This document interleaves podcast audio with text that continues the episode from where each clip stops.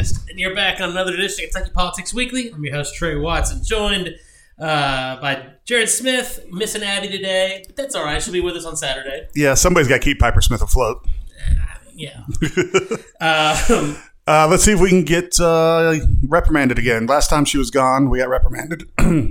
yes. Uh, I think we'll be okay today, unless it's somebody who's mad about Trump, because there'll be some Trump talk. yeah, yeah, there will be. So, uh, but you know, and we're gonna talk a little bit about Jason Glass. We probably need to talk about that a little more with Abby when she's on, just being the For the education. yeah, being the education person. But I guess let's start there real quick, just to get out of the way. Jason Glass, Kentucky Education Commissioner, uh, uh, point of contention, a lot of Republican attacks on Beshear, uh, has left his, I guess, is leaving his job uh, to go up to Western Michigan to be like an associate dean, Dean or or something, yeah. yeah. Um, he blamed leaving directly on Senate 150, said he didn't want to be part of implementing uh, a law he didn't agree with. You know, I think that there should be more pressure put on the state to relieve him of his duties much earlier because, you know, forget Senate 150. The fact that we didn't get our kids back in in person schooling, you know, much sooner to me is a lot bigger issue, and a lot bigger failure on the on the policies being put put forth from the state school board and the Department of Education. But that's another story. Yeah. Um, you know, I, we'll see what impact this has on the campaign. You know, does this does this alleviate some pressure on Beshear? Does this? I mean, typically, Jared, you know, in politics, when you give in to crazy people, it, it, it typically just amps up the pressure you feel. Correct. Uh, you know, he was a scapegoat of the culture wars, and I felt actually really bad because he made that comment well before we knew the culture wars were really here about The- the- about if a teacher's not going to use the, the pronoun that the person wishes, Yeah. that they should look for another job. And, and, you know, that, that moment kind of reminded me of the Terry McAuliffe uh, mess up in the debate uh, against Youngkin, where he was, where he's like, parents don't have any any business in in uh, yeah, and, and like it was just it was shouldn't have come out of his mouth. yeah, but he said it kind of offhand, and he said it before what I would call the crazies became emboldened, and they kind of rallied onto that. Uh, but also, I mean, it goes back to my point.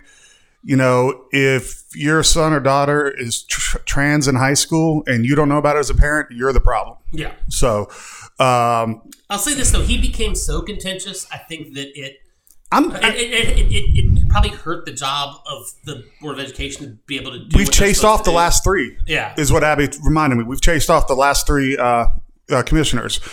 Uh, so I don't. I mean, I don't know what they need to do over there, but you know, uh, again, you, reach a point where you you become such of a such, such an issue and such a lightning point that yeah, it's a problem for Beshear, but it also becomes a problem for the department that do the job that they're tasked with, just because he's he's such a lightning rod for some people that Right. gotta go deal with. Right, and I talked to some people in that department, and they were like, "We know, you know, he's going to be gone soon. We don't know if we're going to have jobs. Nobody's really doing anything because we don't know. The, Yeah. the uncertainty is so. Th- There's such uncertainty. Like if you spend a bunch of time on a program to have it just canceled the next day, you know. So, um, you know, just I like the guy. I met the guy. It was nice to me when I met him. Um, but you know, I think he was a scapegoat, and I'm proud that he didn't pull any punches on his way out. And he said, "Yeah, that, that's why I'm gone because of that." So um, again, I hate it, but we're, it sounds like we're going to talk about Senate Bill 150 for a lot longer. You know, I mean, uh, the legislative the Commission on Education, IJC, you know, asked Marty Pollio about it yesterday, and Pollio reminded them that he was, you know, he's not a member of the board, and so you know he didn't have a vote in that. So um, And, and, and, and another court did leave it in place. I think yesterday there was a Yeah, I saw hearing that. on it. So you know, it's, it's it, it remains in place. Um, What, what's interesting about Senate Bill 150 is the tit for tat that's going on between the governor and uh, media and uh, the Republican campaigns about, you know, is he really for those operations for minors? He's saying he's not. They're saying he is because he vetoed the bill, but he can't line item veto. So I don't know. It, I mean, but to me, it's all. It doesn't matter. Those operations were never performed in the state of Kentucky. We know that for a fact. Yeah, I mean, and I've, I've said repeatedly that I said, but when they were in the process of passing the bill, that any doctor who would perform those would be probably have his medical license. Yeah, th- there was already you know There, there, there, there are procedures in place the board of medical license correct, to, to which is handle that. the legislature doesn't doesn't But you know, the involved in that legislature laid a trap for him. Beshear fell right into it, and you know, here we go. Yeah, Uh, yeah, po- po- politically, I don't know what effect glass leading is going to have because it's not. I think it. I think it takes a little bit of heat off. maybe, but it's not like people are going to be like, "Oh well, glass is gone, so we're good." Like, No, no, I agree, but they can't say why haven't you fired glass? Why haven't you fired but, glass? but I mean, again, if anything, sometimes in politics, giving in and doing what the crazies ask for, just you know, they're they're never as we're going to get to in Trump. You know, you're never satisfied once Never you satisfied. once. You- you- It's free speech, it's Tres. A, it's a bottomless pit of like anger and need. that Getting a slate of fake electors is free speech, Tres. you know, so I mean, giving in. I, I, we'll see what the next step is, but uh, you know, I- I, mean, but here's a serious question: How do we attract quality candidates if we've run off the last three? I don't know. I think there needs to be some better guardrail, and, and part of the, and part of this is Andy Beshear's fault. There needs to be better guardrails put into place to maintain some level of independence of that organization. And you know, hit, and hit during his inauguration speech, and I was I was sitting here in this office watching it, and the minute he said he was getting rid of the stuff, You're asking the word office to do a lot of work for this room. well, but, but he was getting rid of the, of the state school board and replacing it with a new one. Mm-hmm. And literally before he had finished speaking, I had looked up the voter registration and I looked up the the the executive order and found the names and looked up the voter registration of every single person on that list. It was nine. It was everybody on the list was Democrats. He, you know, he is part of the problem too. That he he played political games with this board, and now he's mad that there's being political games played with the board. Like, you know, it- Gentlemen, there's no fighting in the war room. there you know there needs to be and i think that there was there's been a couple of bills passed to prevent something like that from happening but i think that maybe there needs to be some more guardrails put up to where there truly is uh, you know a return to focus on educating kids and getting some of the politics out of it uh, because I, you know under the current situation unless it, unless Republican governor wins, it's just all Republicans everywhere, and then teachers might be mad, but you know at least there'll be less infighting in Frankfort about the board. Although, You think if one party has control of everything, there's less infighting? well, yeah, that eventually. oh yeah. but you know, it, I, I- I don't know, but I, I think you know, giving a little bit more uh, cushion to that to that body to get the politics of both of both sides out of it would, would probably help.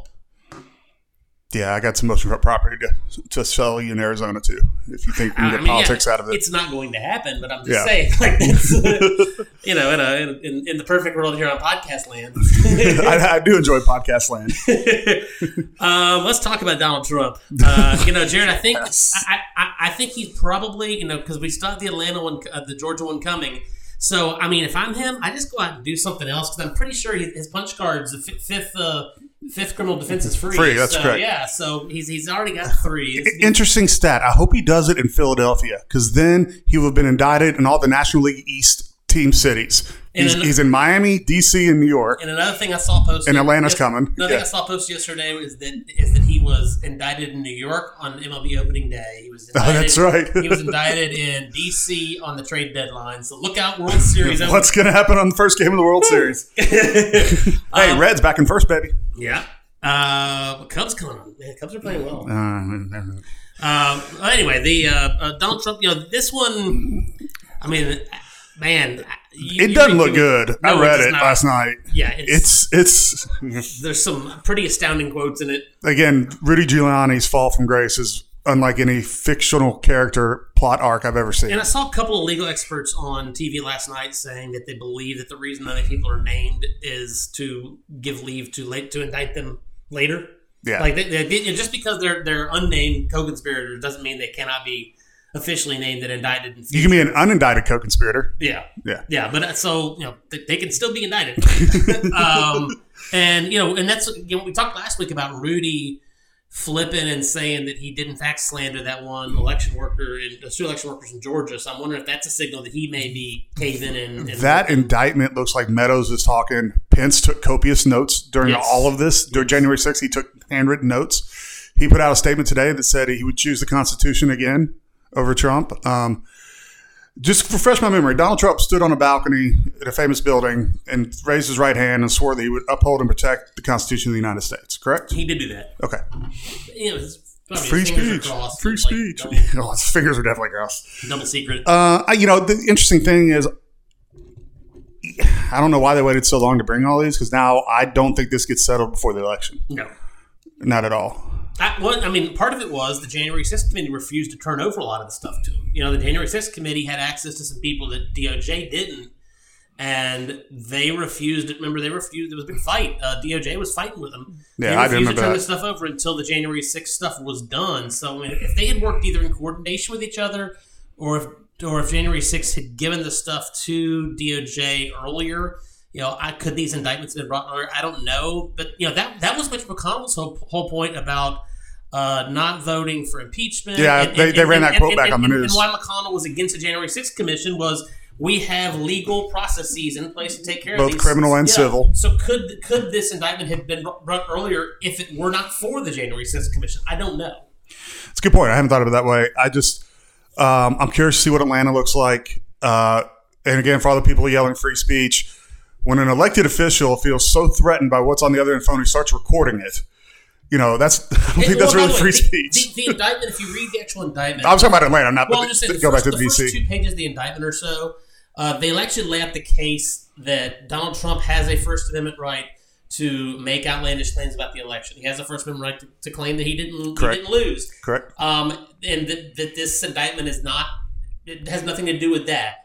That this indictment is about specifically moves beyond that to use the levers of power that he had access to as a sitting president to attempt to prevent uh, the certification of votes Correct. and to Obstruction of Congress was one of the ch- big charges. yeah, so you know the, the the indictment is kind of interestingly written because it specifically in, in like the first two pages deals with this is not a First Amendment issue. Right. We are we, we Getting a slate of fake electors has nothing to do with free speech. yeah we recognize that he has a right to, to lie about And we all know there are limits on free speech. You can't yell fire in a crowded theater. You Yeah. can't, you know, uh, verbally uh, make threats, menacing, and all that good stuff. So, I mean and it's clear that like literally no one around him believed any of this, including him. yeah, That they they were still going forward with it. yeah. Uh, yeah, I just feel bad for the Capitol Police guys that got their asses kicked, and I think one or two died. Yeah, I, I mean, and I feel like it's a little vindication for them. and a couple of those guys were tweeting yesterday. Oh, like, good, good. saying you know for the first step towards justice or something Yeah. like that. Uh, Speaking of January 6th, Speaking of that, you know, I've known Barry Saturday for a long time. I thankfully do not have the pleasure of knowing him. I've known Barry since I was involved with the YRs. He at that point in time lived in Scott County, and he was I, I think he was a Scott County YR chair for a brief period. I believe he attempted to challenge me my second my second term when I uh, ran for state YR chair. so he's a He- political rival. he was unsuccessful there. He's here's the problem with Barry is he was he always was like the poster child to me of the YRs. that he was someone who was failed in every other area of politics and really wanted a, a political title. Like he wanted he wanted a title of some sort in a political organization. He tried to get elected Fayette County GOP chair, failed there. He's tried, run, run twice for city council. He's failed both those times. Uh, and I, you know, part of me feels a little bit bad for him that man, his day in the spotlight finally came. Barry Saturday uh, indicted as being denim dad. Denim uh, Dad. during the January 6th uh, riots. This is uh, if you have not followed Barry's two-time city city council candidate in Lexington uh, was arrested, uh, and man, he can't even get his indictment day to to, to be in the spotlight. No, he can't. He's overshadowed. And, and remember, also two people. Uh, former state rep and, and the former attorney general candidate in Michigan Yeah. uh, were also indicted yesterday for for the For the fake, for fake the, electors. the fake elector slate. So poor Barry's And I think there's stuff coming from Arizona too Yeah. on that as well. poor Barry's even got to even got to share his indictment. Barry, Barry's got to up his cri- criminal game. I will say this: I, I do owe Barry an apology for calling him crazy for believing that the deep state was after him. Turns out he's right. That's so funny. oh, I thought you. guys was like, Tres's actually apologizing. I mean, Uh, you should you should read some of your Twitter banters with him. Those they're pretty funny. The ones you shared with me. oh, Uh, but well, yeah, it's not as good without his that his side where he's starting to Oh, sue yeah. me when I asked if he was on barbiturates, but he did threaten to sue you. He said, "My bad. Thought all crazy people are on barbiturates. I apologize." Um, yeah, so another January 6th David here in Lexington. Uh, speak, staying on the topic of coups, uh. Africa just Yeesh. And you know, I saw a map the other day that that's track I think the last five or six years, and, and it's interesting because it's all it's a straight line from kind of where the where the, the kind of chunk part of Africa on the on the Atlantic. Yeah, it's where- where but it's still pretty high up. Yeah, like there's a straight line of like eight countries from the Atlantic all the way to the Pacific that have all had massive coups the last last five years or so. Uh, this one was in Niger, uh, and like people on the street were, were like waving Russian flags and stuff. Yeah, uh, you know, uh, Wagner has a big uh, population, has a big presence in that part of Africa because they're just, you know, having their own gold and diamond mines, uh, Yeah. and they give a little cut to the local government and ship it all back to Russia. Uh, there's no doubt Putin's behind this coup. Uh, what I thought was interesting is though France made it seem like they were going to uh, it- invade and restore the the former premier. to which you saw the countries of Mali and Burkina Burkina Burkina, Burkina, Burkina Faso. Burkina Faso said, if you do that, we'll send troops against you. And so that kind of cooled that off. And then Nigeria cut off its electricity to, that it gave to Niger. Um, you know, so, I mean, uh, it was one of those few, like a coup happened in an African country and there's no ripple effects outside the borders. This one's different. There's a lot of stuff going on right now. And that tends to happen in the the former French colony ones because France is still extremely protective and and still incredibly involved. Well, I, in but, but that comes with the colonial powers. Like everybody still has to, Well, like but they- but- Belgium still has to take care of the Congo. Yeah, well, and, and, and Fran- France had like basically made a deal when they when they came out that there there would be some like you know some level of protection Right. involvement so that they, the country just didn't fall apart. So And you know, the new strongman dictator said that Africa is the poorest continent by far. They have to beg, even though they have uranium, gold, diamond, you know, and bountiful plenties. And I was like, that, you know, he's got a, and he's talked about colonization of Africa and what it did. I was like, he's got a good point, but I mean, he just, you know, you can't, you can't side with Putin and throw out, throw out uh, existing government. I don't know if there was an elected governor or not before, but having a good point and overthrowing the country are two different. It's, it's, those are leaps. had a good point. Wrong messenger. um, um, And then they immediately said they're not going to sell uranium to France, which is like their largest customer. So I was like, that's not a good economic policy, sir. Yeah, that's the thing. Like a a lot of times, when these African nations have these coups, they they act they uh, they institute economic policies out of like spite and revenge Correct. that just further ruin the country. And guess what that does? It encourages more coups. Correct. Correct. Um, well, so, you know, a coup, but Wagner's still there. Still in the background lurking. Well, and, and I saw a map that that they're actually marching back from like Belarus back in back towards Ukraine. So I think they're, they're there you involved go. back there again too. So, Oh, did you see where uh, Belarus flew two helicopters over Poland? Ooh, that's not good. Got the ambassador summoned. That's not good. NATO was alerted. And oh, and you also saw this morning that Ukraine also there was another drone attack against that same uh, Building in Moscow. the same building in Moscow, which Yeah. the Russians keep calling an apartment tower, but I'm pretty sure the FSB has an all. I I'm pretty sure it's military intelligence there. Well, yeah, so FSB is like the first six floors, and then you know, as, as all dictators who don't want their military industrial complex attacked do, they put you know residential complexes above the above the military uh, uh, uh, assets there. So Yes, yes. you know, Russia can say, well, they're trying to blow up apartments where innocent people live, except for it's on top of the. Much like Middle Eastern terrorists running their operations out of hospital basements. Yes, exactly. Yeah. Um, That's enough foreign policy for now. Bad, bad news for the U.S. economy. Uh, Fitch's has downgraded U.S. Uh, bond rating from AAA to AA plus. Uh, the long term. Hmm. Am I going to get my tax return? What's that? Am I going to get my taxes back? I don't know. Hmm.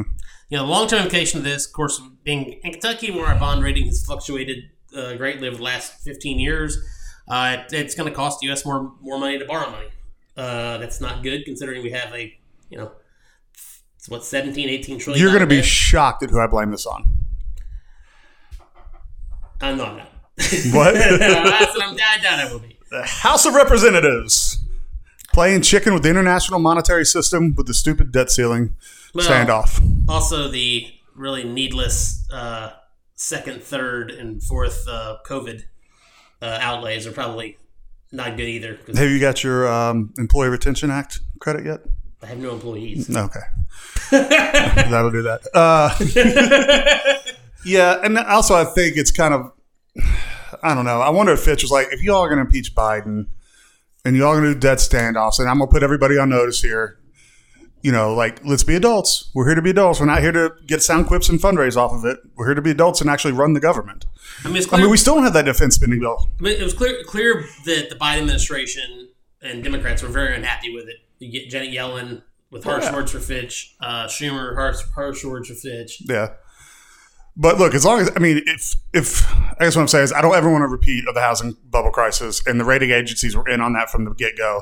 So as long as they're acting in an independent way, I have no problem with that. As long as they're doing their fiduciary job like they're supposed to be, and not you know rating dog, you know what uh, CDLs and collateralized debt.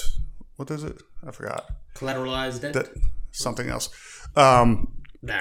they rated it AAA, Yeah. and it was all junk. Yeah. And so, uh, anyway, we don't need to get off on that tirade. Uh, bad for the country. Hope it gets fixed. Yes. Um. Uh, staying in Washington, a good friend of a lot of us, Kentucky. Uh, Todd Inman, my former State Farm agent, who then went on to work for the Department of Transportation, ended up as Lane Chao's chief of staff. Actually, his first weekend as Lane, Lane Chao's chief of staff was during a shutdown in DC, and uh, and I actually had drinks with him Oh, nice. DC, and he was like on calls. Like he kept having like take calls for like emergency stuff for the Department of Transportation while out for drinks.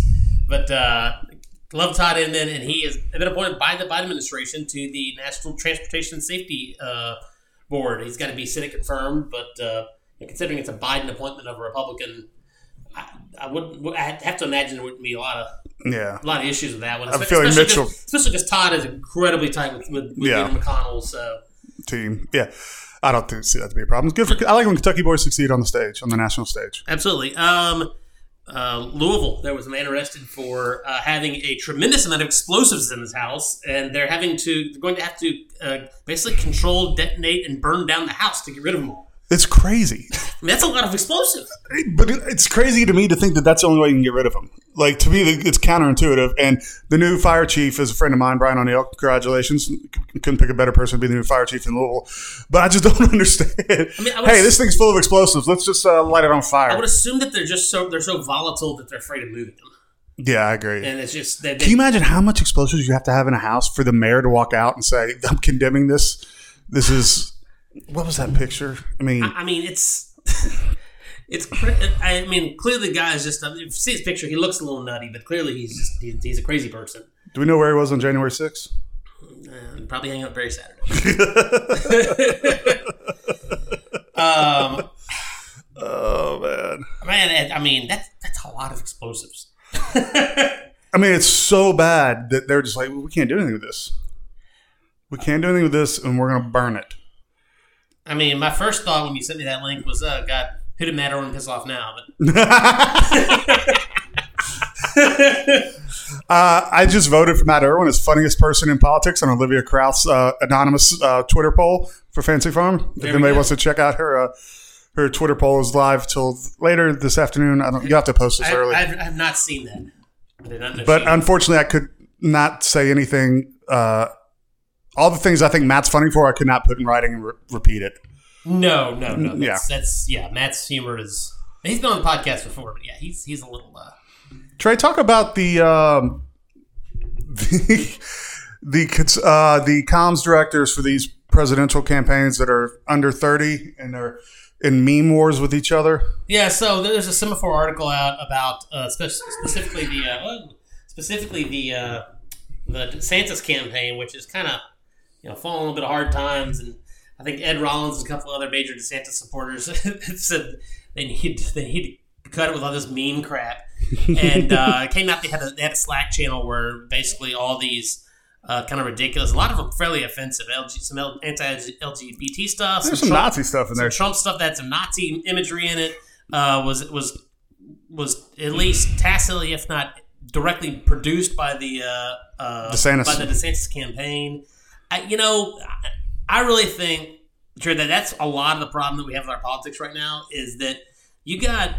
And, and, it, and it infects both parties. You got people, you got kids under thirty, a lot of them, a lot of them under like twenty six or so, who are in these com shops, both in the uh, official offices and the campaign sides for both parties, and they just they, they have they don't care about winning. Uh, you know, when you and I you and I do this stuff, we, we want to win the campaign. Win. That's all, that's it. Because winning the election then allows you to like do stuff Have better job and, options. well, and, and, well, and, and to to legislate and to lead and to enact a these kids they don't they don't care about winning. They care about like social media clout. Mm-hmm. Did, did I own the libs or like you know did I can, can we cancel this person because I don't like something he said like Mm-hmm. both sides like they, they have so c- totally and completely lost focus on the whole point of running these campaigns the, these young conservatives, all they care about is on the libs. The the left is just offended by everything and everyone and wants to enact revenge anytime somebody sneezes and they don't like it. Like, it, why, why can't people just do do the fucking job, Jared? And like, and like message and, and, and, and get your candidate elected. Yeah. Like, I don't understand. It would some of this shit would never cross my mind to do because it's like is that is that affecting the election that I'm working in? Yeah. No, then why then, then why am I going to waste my breath? Is that affecting an undecided voter in the election I'm working in? Yeah. Absolutely not. You know, is it going to make my friends laugh? Yeah, but I mean, it's what do I, here's a quote, uh, Twitter, a tweet about this that I've loved. Yep, Republican primary voters want Colonel Jessup constantly admitting he ordered the code red and suffering no consequences. DeSantis acts like the pickup private who doesn't know who gave him the orders. And I hope everybody here has seen A Few Good Men because that's a great analogy uh, to that.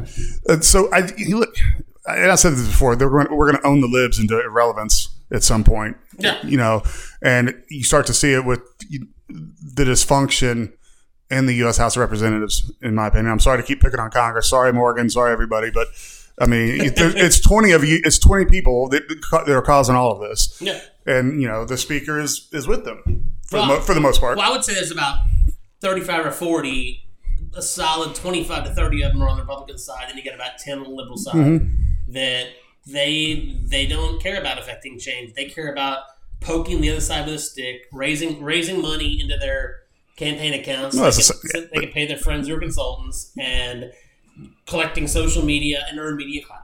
And it- it's it's not about it's not about affecting change, doing better for the country. And at the end of the day, you can be as cynical as you want, but still, to this day, that that is what running for office is, is about. Correct. It's a terrible. I mean, it's a terrible job sometimes, and, and running for office is horrible on you and the candidate and the candidate's spouse. Uh, but please, everybody, run for office. we, we need good people. Please run.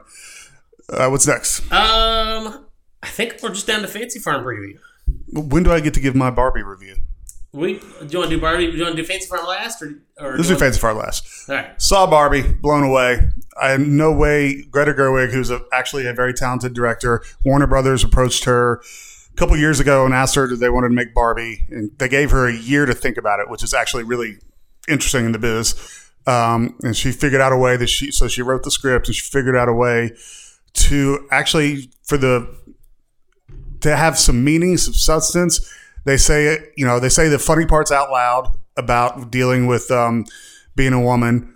Uh, it's hilarious. It's insane to watch. It's bright. It's beautiful. And when they talked about Ryan Gosling getting a supporting acting nod, uh, I laughed at him. But uh, his portrayal of Ken is one of the better things I've seen in a long time. So uh, my only thing is the whole thing is about um, Barbie is having existential crisis and she's worried about dying.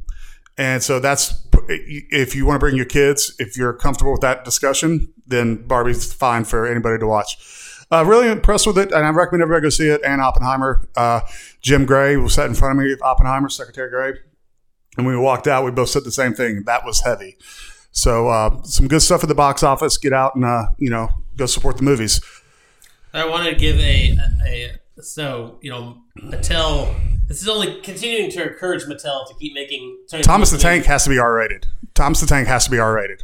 Oh, well, I mean, it originally had it originally had George Carlin. it did. You know, and, you know, let's let's we, we, if you want, we can have a, further discussion later about the uh, economies of the, the island, island of Sodor, and, and Uh, well, you just got to read that Deadspin article. I, I have many thoughts on, on the island of Sodor and exactly how the, the freaking the uh, uh, uh, you know Sir Topham Hatt. He's not even like the. the there are other people. The who- trains don't do any work. Well, there, are, but there are also other people in the show who are noted as outranking Sir Topham Hatt. Sir Topham Hatt still runs the whole freaking island. Yeah, he's a dictator. It's, it's just incredibly corrupt cronyism. Uh, but yeah, but so Barbie, there's also now coming out. Uh, let's see here. There is a uh, Hot Wheels has been licensed out for, for a new for a new series of They're gonna, movies. they're gonna do Hot Wheels. They're gonna do uh, they're gonna do Thomas the Tank. uh, Ro- Rock'em Sock'em Robots, starring Vince Diesel, really? is is is, is in production. So play. every toy that Mattel is known for is going to have its own franchise because they're modeling it after the Marvel. a live action film version of Polly Pocket. um, I probably will not see that one. uh, sorry, not Hot Wheels. They don't run Hot Wheels. It's uh, a Matchbox that Mattel has. Oh, okay. be, uh, they'll be doing a, a Matchbox car series. Does Mattel have the uh trans the GoBots? They weren't Transformers, but there was the same concept. Who I don't know. You remember GoBots? I remember GoBots, GoBots, Go. Yeah, I remember that. I remember GoBots. Yeah. Uh, yeah. So we're, we're just we're gonna yeah we're gonna have a whole Mattel toy universe now. Like can't wait for the Polly Pocket Barbie crossover. You know. oh my gosh. Also, to be fair, uh, Margot Robbie is stunningly beautiful and plays Barbie perfectly. And it's just ridiculous that any human being looks like that. No, there you go. Jared says go, go see Barbie. Correct. Uh, we won't, won't belabor the point in this podcast since we're going to do another one Saturday. If you're if you're there, well, I'm still trying to figure out where we're going to do it. Might just end up doing in front of the RV that Quarles is using. Um, but uh, we will. Be- my uh, my contract rider requires shade. we'll see what we can do. Uh, but uh, we, we will be recording uh, after the speaking wraps up at Fancy Farm. So if you're out there, uh, come by and see us. Yeah, stop by, say hi. We'll put you on air for a little bit. Um, weather looks like it's going to be decent ish. So like 110. No, it looks like. Uh, uh, I think it's 90 on the dot is what the yeah, they're calling for. Upper 80s, low 90s, which I mean, if it's under 95, I'm happy. This will be my 10th Fancy Farm. So you can call me the Real Madrid of Fancy Farms, Sure, winning 10 Champions Leagues. in seven. So I remember, and I've only missed two. I missed no, I missed three. I missed the one when my wife bought a car and I had to drive drive her to Cincinnati, pick her car up, and, Yep, then, yep. and then I missed the I missed uh, twenty and I missed twenty two. Once I didn't have to go for work, I took like a two or three year break. Uh, and then I kind of missed it, actually. Well, being out there, it's different for me. Yeah, Uh, yeah, you yeah. know, it's an excuse for me to go out and see grandma or Yeah, see my cousins and aunts and uncles and stuff. So So I am going to take you up. We are going to do the Knights of Columbus, and I will have a review. Excellent. Uh, So- by the way, I did see pictures. I, I don't think it's, it's called the Knights of Columbus Hall anymore. It's it's like uh, oh, I saw a picture from Stephen Ellery either on Twitter or Facebook. Uh, it's it's like the Assembly Hall or something like that. But beautiful looking. It's they've, they've done a total remodel, refurbish on it. No, Looks really nice. I'm uh, looking forward to getting some getting some good food in there. excellent. Um, if and if you're at if you happen to be at the picnic Friday too, uh, swing by and say hi. I'm about one o'clock Central Time. I'm taping Renee Shaw's show. Oh, nice. So I'll, I'll go out there early on Friday and then head back out Saturday um, morning-ish. I'm I don't I don't do the breakfasts. Part of the party breakfast stuff. Just, Again, unless it's my job required. yeah, unless I'm required, I don't I don't eat powdered eggs just because I want to wake up and eat powdered eggs. I mean, I'm not trying to knock public school cafeterias in Mayfield, but those eggs are a little rough in the morning. Um, Let's let's talk, let, let's talk about the, the what's the old saying at Fancy Farm Tres for our new listeners? A political campaign can do what? well you, you can't win but you can't lose. Can't win at Fancy. You can't win the campaign at Fancy Farm, but you can lose the campaign at Fancy Farm. Ask Senator Scotty Baesler. Yep. Uh, Jack Conway had a one Senator son. Senator Jack Conway. Um, you know, I think this, this be interesting now. Paul Rand Paul's not coming. That's Okay. confirmed. McConnell is still pending on the thing. I just I don't know, man. This I can't imagine. But it's also Cameron. It's like one of his proteges. That's true. I, like, I, I have no idea because McConnell. Almost nobody loves Fancy Farm as much as Mitch McConnell. So, Oh, I can. I can see that. so I, I have, I have no idea if if uh, if the leader's going to be there or not. Um, What's the governor need to do in his speech? I don't know, yeah, because he and, and Cameron, neither of them are particularly well suited for this format. Mhm. Um, Cameron is much better. He's very skilled at the big soaring, you know, like like the convention speech. You got, you know, given a big, you know, produced speech is. He, I mean, he, now he's done well at past fancy farms. No, he got he got drowned out last year though. well, I mean, I'll call a that's it, spec. but just Yeah, Charles Booker brought on a bunch of people that drowned him out. Yeah. um, but but I'm saying he he you know delivery wise Oh yeah, yeah. he, he, he, he, he does well at Fancy Farm, but it's not particularly his his strongest area. And and Andy Beshear's you know more of a we're we're talking podcast where he's more of a like Bill Clinton. I feel your pain. You know, more soft fuzzy. Now his dad was really good at this. I don't think Andy's as as skilled at the Fancy Farm stuff, but he's also you know this is what his maybe sixth repetition. I think you know he's missed he skipped a couple, but Yeah. uh, you know so he's done it. He's done it before. I- I think both of them they just need to get get in and get out, get their get their little hits in, and hope that you know neither of them says anything particularly damaging. Yeah. Um, I think there's a lot of pressure on Michael Adams. Can he carry the humor from Twitter to the podium? Well, and especially because you got Mike Harmon, who's got who's got nothing to lose with the dad it's just- this year. he's going to do dad jokes. Yeah, so he's gonna he's gonna amp up the dad jokes. He's not ready. He's not ready for anything. Yeah. So you know, yeah, it's gonna be a. Uh, I'm curious to see. Uh, I think Pamela Stevenson will do a great job. She's a dynamic speaker. This is made for her. Um, so I'm interested to see how Russell does. Russell, yeah. because, you know, because his, his parents are. I don't remember if it's his mom or his dad was in my mom's class at uh, Mayfield. high, Mhm. and then and the, whichever parent wasn't in that class was a year behind. So you know Russell's uh, family roots are, are in Graves Yeah. County, so you know I, I'm I'm suspecting he'll feel pretty comfortable out there. And also, uh, yeah, and also I think it's important for Russell because this is uh, probably his big time introduction into Kentucky politics for everybody, not Yeah. just for Yeah, one Pam, side. Pam, yeah, Pam Stevens has been seen. She's got She's uh, been, she's got four speeches was, she was, she yeah. was TikToked and, and tweeted and stuff last year during the Senate 150 stuff. Yeah, but I think a lot of people will be interested to, to see what kind of substance is in, in, in Russell's speech. Yeah, uh, you know Jonathan Shell. I think he'll this this is you know he for years he's done the Jonathan Shell Fancy Farm Challenge, which he, he brought back this year. So you know he's he's somebody who really loves Fancy Farm. Yeah. I can see Shell really you know that that the Rollish guys always kind of they they they tend they they lean themselves more into this than than Yeah. most other people. You know Com- Comer always really relishes Fancy Farm. I think Shell do. Then well. treasurer candidates. yeah, uh, treasure. It's, it's what it is. yeah. Um, you know, Quarles. Uh, this will be his last. Yep. Which uh, I've been trying to help him come up with some one-liners. If anybody's got any, got any that you think would be funny for Ryan, let me know. Um, yeah, it'd be interesting. I don't. You know, I think you know the question is: Is this going to be Mitch's last one if he shows? And what what's he talk about? And you know, is this Ryan's last uh, appearance uh, on a stage as well? I don't think will be for a, for a while at least. Yeah. yeah. So I did see uh, a fans from tweeted. that I think it's Fox Fox News and CNN are both sending camera crews. oh, cool. I've talked to somebody from the National Journal who's going. So uh, know, we should have a pretty good contingency of, uh, of of press there. I don't know what the crowd will look like. Just you know, governor's years are always weird on crowd. There's there's some that's huge and some that it's That's right. Yeah. There's some that are massive, and yeah, some. and, and you know, and what is the what are the what you know, what's the productions look like? Uh, you know, some years people really lean. yeah. Who's going to have the funniest signs? like you know the, the one year was 07 we had Beshearville. They had like giant uh like like on the we put on the side of, of uh, flatbed flatbed you know tr- uh, trailers built like uh kind of a, a, a, a facade of. Uh, of, a, of a town going out of business, you know, struggling because of because of casinos, and so it was like a giant casino in the middle, and then like payday lenders and like you know pawn shops, and we had people dressed up like homeless people hanging out outside of it, asking asking for casino chips, and then uh, we had my buddy Matt Ballard, who's now vice president of like one of the biggest one of the biggest PR firms in the world.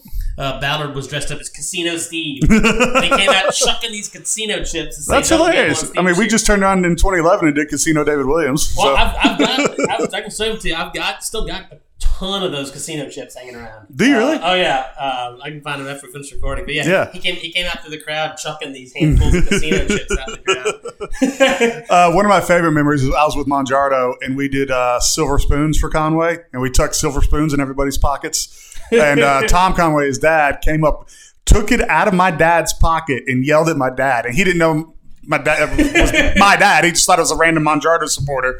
And mom's like, "Who's that old man that just yelled at dad?" I was like, "Oh, that's Jack's dad."